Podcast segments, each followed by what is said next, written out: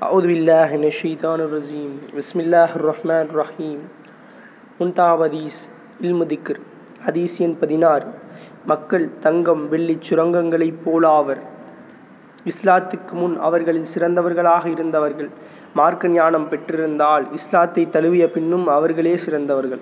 என்று ரசூலுல்லாஹி சல்லா அலிஸ்லாம் அவர்கள் சொன்னதாக ஹஜரத் ஜாபிர் இப்னு அப்துல்லார் அலி அல்லாஹ் அன்ஹுமா அவர்கள் அறிவிக்கிறார்கள். நூல் முஸ்னத் அஹமத். தெளிவுரை இந்த ஹதீஸில் மனிதர்களை சுரங்கங்களுக்கு ஒப்பிடப்பட்டுள்ளது. பலதரப்பட்ட சுரங்கங்களில் பலதரப்பட்ட கனிமப் பொருட்கள் இருப்பது போன்று சிலவற்றில் தங்கம் வெள்ளி போன்ற விலை உயர்ந்தவை இருக்கும். சிலவற்றில் சுண்ணாம்பு நிலக்கரியை போன்ற விலை குறைந்தவை இருக்கும். அவ்வாறே பல்வேறு மனிதர்களில் பற்பல பழக்கங்களும் பண்புகளும் இருக்கும். அதனால் சிலர் உயர்ந்த தரத்திலும் சிலர் தாழ்ந்த தரத்திலும் இருப்பர். தங்கம் வெள்ளி முதலியவை சுரங்கத்தில் இருக்கும் வரை அதற்கு எந்த மதிப்பும் இல்லை.